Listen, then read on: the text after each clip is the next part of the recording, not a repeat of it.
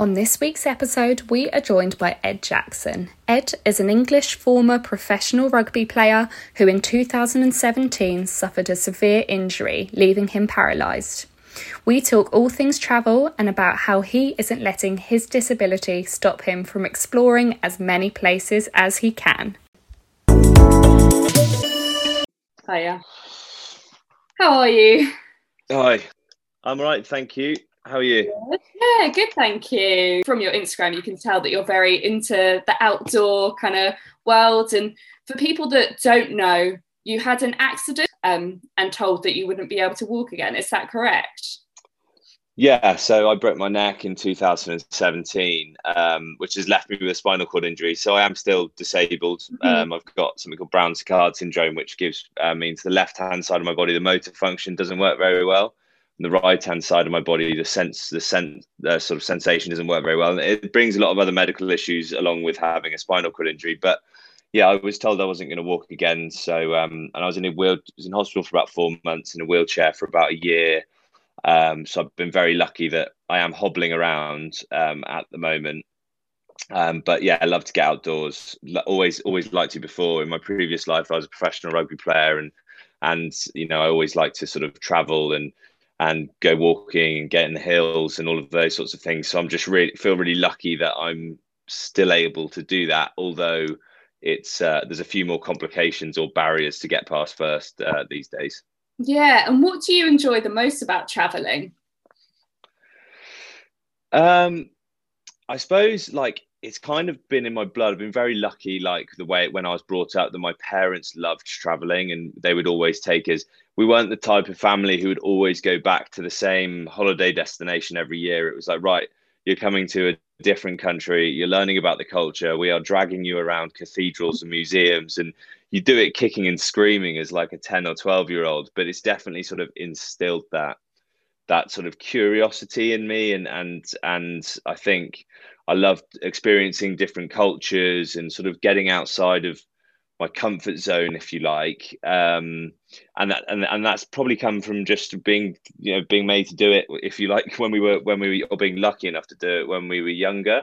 Um, and it's something that stayed with me. And and now, um, I mean, obviously, it's been very tough to travel the last the last year, but even so, we were lucky enough to get out to the Alps, um, to Italy, to do some climbs, and um, I run a charity which takes people away sort of to different parts of the world to sort of go climbing and go on adventures. And I I just sort of got so much of it. I I get so much from it from doing those sorts of things that um, I wanted to be able to give other people the opportunity to experience it as well. Because obviously there's barriers to entry for traveling around the world, and um, you know one of them obviously being pro- uh, cost, um, yeah. but and and also accessibility. You know, a lot of the people that we take away um, are struggling struggling with disabilities as well, and it's just giving people the confidence that they can still get out and there and travel, and people are there to help. And even when you go to different countries, I know it can be quite daunting, but just having the confidence to ask for that help and go for it, and realizing that it does just because you know you're not as able-bodied as you were before, or you are in the right headspace as you were before, it doesn't mean that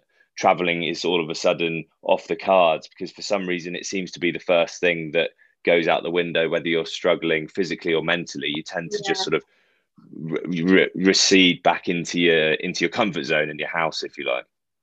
Yeah. So, what was the main reason for you wanting to set up the charity? Was it because of your kind of lived experience, and you felt that you wanted to give people that opportunity? Yeah, definitely. It was. Um, I it'd been a year since my accident, and um, I was in a position where um, I wanted to get out and do something to help repay the charities that supported me, but also inspire other people who had been given a guarded or negative prognosis, like I had, that maybe these things were possible. So I chose to climb Snowdon um, in Wales, the highest mountain in Wales.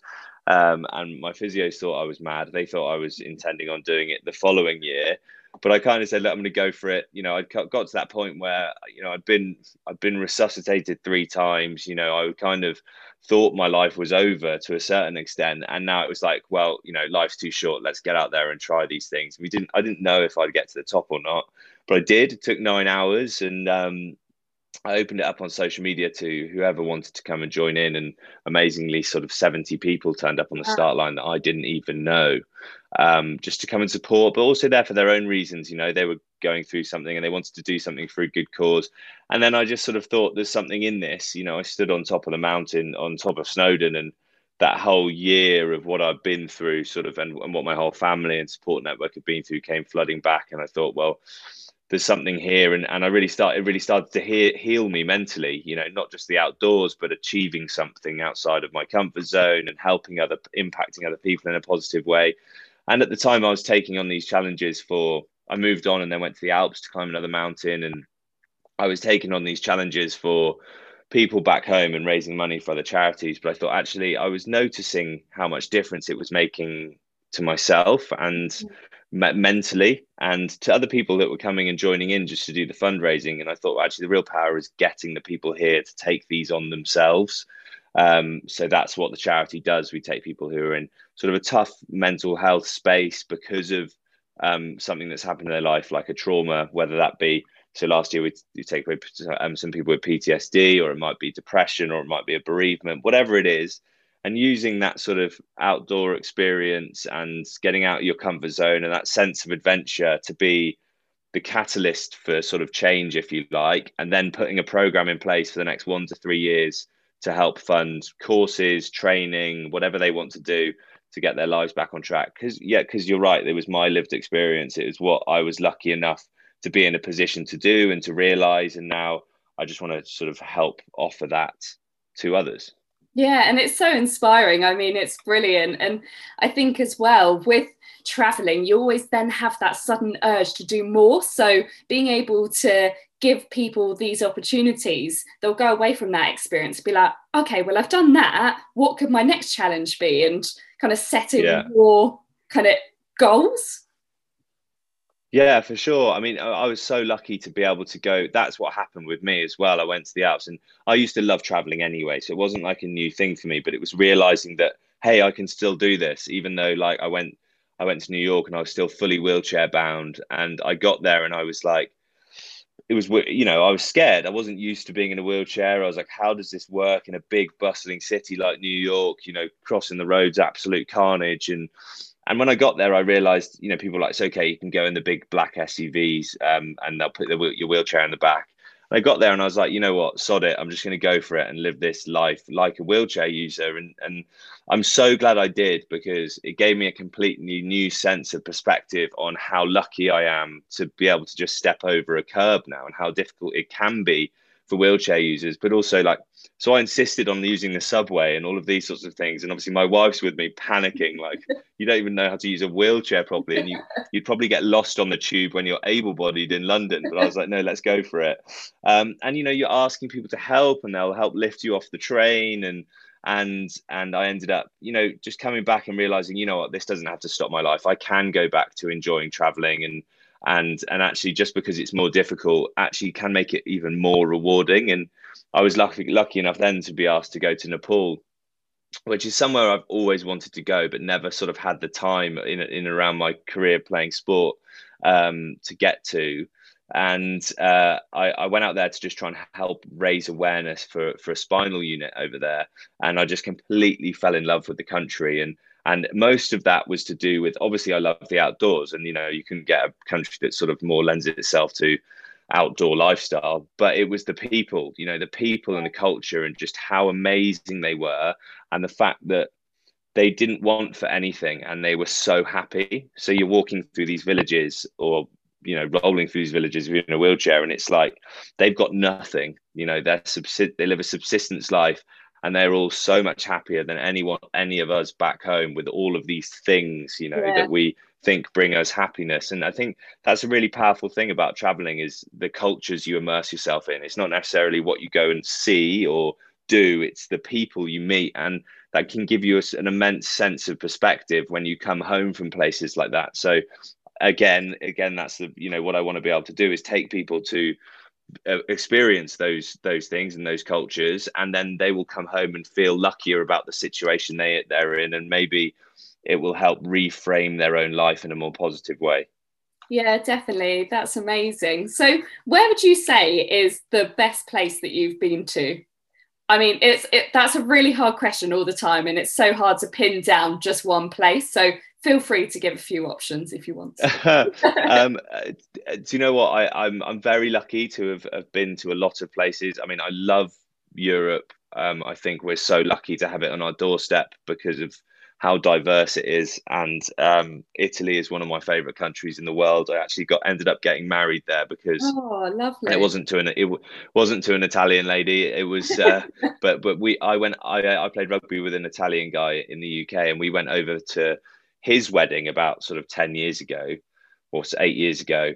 And me and my wife fell in love with the country. We decided to make a trip out of it. So we rented a little Fiat and just traveled around Tuscany. We didn't book anywhere. We just ended up staying with locals and um, in local B and B's, and a lot of the time they couldn't even speak English, but you end up sat down around their dinner table with their whole family, and again, it was just the whole the culture, and we ended up going back every year to the point where we found this li- little vineyard, and we were like, if we ever get married, we should do it here. It wasn't even a wedding venue, but we managed to persuade them to do it. So Italy's got a very special place in my heart for all of those reasons, but I have to say that um yeah nepal's nepal's my favorite country in the world i think it's um uh, it's I mean a one of the most beautiful countries you'll you'll ever go to, but b the people there are are incredible and cat it's got the the the range of Kathmandu which is like so full on. It's yeah. just an assault on the senses. It's just absolute carnage. And then two days later, you might be up in the foothills of the Himalayas, you know, um, just in with complete peace and serenity and um, it's just uh, it, it's an incredible country and one where actually I ended up coming back. I, I ended up coming back last year. My wife always tells me off for, you know, the whole um, life's too short thing is probably I take a bit too far these days. but she, I came back part owner of a trekking company, so I now have helped one of our guides set up his own trekking company in Kathmandu. So it's basically it's an excuse for me to go back at least once every year. Definitely. I bet I bet now your wife's like, okay, you're going on you're going away. Please don't come back with another company. And you're like, oh yeah. too late. yeah. Well, I can, well, the thing is, I can call it work now. However, I don't take a penny from it. You know, I've set it up for him, but I don't tell her that. I just yeah. say it's a work trip. yeah. no, that's brilliant. And would you say you are more a city person, or would you prefer being kind of rural? Or do you like a bit of both? Um, do you not? Do you not? I really like. I do really like a bit of both. Yeah. Um, I, am definitely not. I'm not a lie on the beach person. I get very restless. Yeah. Although I love amazing beaches, you know, but I'd be the one who'd be off trying to go fishing, and you know, while whilst my wife happily sort of drinks pina colada and reads her book. But that's fine. So if we do the beach holidays, obviously you've got to you've got to you've got to compromise sometimes and and you know we'll just make sure it's a beach that also has a lot of activities going on on the in behind whether it yeah. be in the mountains or whatever um, and i love the countryside too but uh, there's some of some of my favorite um, destinations in the world that are cities you know rome florence paris um, and, that, and that, i think that comes back to the fact I, I was dragged around museums and cathedrals as a youngster so um, there and and those cities are obviously packed full of history, which uh, which I sort of take quite a lot of interest in. In fact, my wife calls me granddad all the time because I'm constantly reeling off facts to her as we walk around these places. That's brilliant. but I think it's like you said though, as a kid, you don't appreciate the places that you go to, and then you can go back and then really re-immerse yourself back into that whole culture and really take it in properly yeah. as an adult i think yeah i was quite fortunate that i was able to go to some great places and now to this day my parents are like yeah but whenever we bring up that trip you just can't remember it so what was the point? and i'm like yeah. no it was brilliant because i can kind of look at the photographs and remember it and just how lucky to be able to say oh we went to that country and we were able yeah. to kind of take in that experience really yeah and i think it sticks with you like whether you know it or not as a kid it clearly does because yeah. otherwise i wouldn't have this sort of you know this this not it's not an obsession but you know this passion for those sorts of things now and i remember and i think i haven't got kids yet you know one day hopefully i will but and, and i will make them do go go and do those things because i'm really grateful that my parents did make me go and do those things now because if you're stood in Rome, for example, and you're looking at the Colosseum, if you can get your head around actually how old that is and what it must have taken to build it, or the pyramids, for example, then it is 10 times more impressive. You know, if you're just like, oh, it's just another big stone building, which is what you think when you're a kid, yeah, it completely changes the way that you look at the world around you and wherever you are, especially in with history uh, and understanding cultures. And it just makes traveling 10 times more interesting, I think. Definitely, yeah. And you've spoken briefly about um, the charity that you work for. If people are interested in kind of finding out about the challenges, where can we direct people to? Yeah, so it's um, it's called Millimeters to Mountains. So millimeters to mountains.org with with the number two in the middle um, is the website or all the social handles. Um, at Millimeters to Mountains, or again through any of my social handles. It's all pretty interlinked. It's at, at Ed Jackson eight. Um, yeah, all the information's there, and and obviously we have we take beneficiaries away on these trips, but we also take fundraisers away. So there's like a split between the people that are going on the trip. So if people fancy an adventure, so this year we, we're off to the Alps twice. We're going to Iceland. We're going to back to Nepal. Um, we've, we've, we've even got a, a walk, a coastal coast walk, two week coast walk in Cornwall. Just really trying to, just waiting for the world to wake up again, and then letting people yeah. go and get back out and explore. But every year we'll be running trips like that. So if anyone fancies an adventure, then uh, feel free to get in touch. Yeah, that's brilliant. And you you spoke about how you know the trip for you going to Snowdon was really good for your mental health. Did you find that you struggled with mental health before your accident, or did it kind of come as after the diagnosis? Um, no, I was I, I, was pretty lucky to not not struggle with mental health before. I mean, I I was I've had I had some rough periods like everyone mm-hmm. does. I think um, mental health is obviously a very broad top in a very broad sort yeah. of title uh, and everyone has levels of mental health whether it be good or bad mental health you know and um, when I was younger, I was very lucky that I went into, I had my dream job. You know, I left school and became a professional rugby player. And yes, we had to deal with injuries and selection issues, but in the scheme of things, you know, I, I was living a great life and, and one that I'd always dreamt of. And then obviously when the accident happened, that was all taken away, and and my yeah. all of my sort of identity was wrapped up in being a rugby player, and all of a sudden I couldn't even move my body. So it was like, wow, and that that hit me hard, and it was it was I had some very dark periods for for for, for quite a long time, and I experienced what it was like to go through mental health struggles and and then had a real and and developed a real compassion for it i think mm-hmm. that i didn't have before because i hadn't really felt it before and be impacted it by it before and now now i'm in a better headspace than i ever have been which is kind of a strange thing to say considering i am still disabled and i was professional sportsman but i think the whole perspective element yeah. um, has had a massive impact on my life and realizing how lucky i am to just be able to walk down the stairs never mind go to nepal and places like that and once your base level changes of your expectations and all of those sorts of things and you start to notice all those things you used to take for granted like your friends and your family and and the fact you can get on a plane and go somewhere and um, it means you you're generally happier from day to day. So that's definitely the space the the headspace that i'm in now and um, and the mental health side of things was during that process you know whilst i was recovering and that uncertainty and the anxiety about anxiety about where i was going to end up you know was i going to was i going to be able to walk again? Was i going to be able to you know how far down the road was i going to get? And i still have a lot of medical issues whether it be underlying health conditions that limit what i do.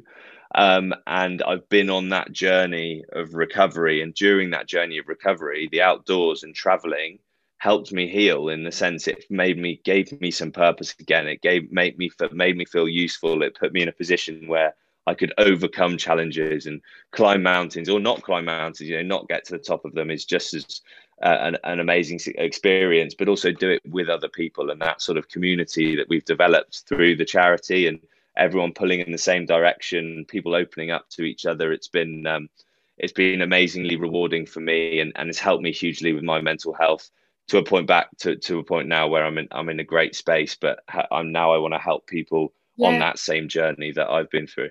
Yeah, no, that's brilliant. So to round things up, where is on your bucket list? I'm sure you have so many kind of challenges you've now set yourself, but where would you say is the ideal place you'd love to go to? Um, so traveling wise, is definitely I think South America now. So I've never I've never been to South America. Um, I've had a lot of friends I've played rugby with from Argentina. Um, I'd love to go to Argentina, Chile, Peru, and ultimately Patagonia. Um, I love fly fishing. I've been all over the world fly fishing with my dad. Um, go to Canada a lot, and yeah. in Patagonia, it's supposed to be a bit of a mecca for it. So, um, mountains, red wine, steak, and fly fishing for giant sea trout. I mean, that sounds right up my street. In fact, we were supposed to go. That we were supposed to go earlier this year. Um, I, I, was going to go for a month and climb a mountain called Aconcagua over there, and then travel on to New Zealand afterwards. Oh wow! um, for a wedding, but it all got cancelled. Um, but I've got the itinerary, and I think I'm just going to replicate it as soon yeah. as possible. What What about yourself? Where's you? What, oh, your, you know uh, what? You know, funnily enough, South America is on my bucket list as well. Like I November time, I was looking to go to Peru and you know do Machu Picchu, but I haven't got around to doing that. At the moment, I'm doing one of those virtual marathon challenges on my phone. So I feel like I'm doing it. Um, it's not quite yeah. the same with this weather though. Um, but yeah. Yeah, I'd say probably there. And also, I'd love to try Japan and China because I haven't been to those. Um, and I, I th- I'm not sure how I feel about all the hustle bustle of the cities because I think I will find that really stressful. But it's an experience you kind of have to do kind of once in your yeah. lifetime and then I'd prefer to kind of then go and explore the rural parts. yeah. Yeah, no, I'm, I'm, uh, Japan was definitely on my bucket list as well, but hopefully I'm going there this year oh, um, for the Paralympics. Yeah, to um, to present on the Paralympics. So fingers crossed it all goes ahead, but I think it will do. But yeah, it's definitely a country I'd love to see too. Yeah, brilliant. Well, thank you so much for coming on the podcast. It's been great to have you. No, absolute pleasure. Great to chat.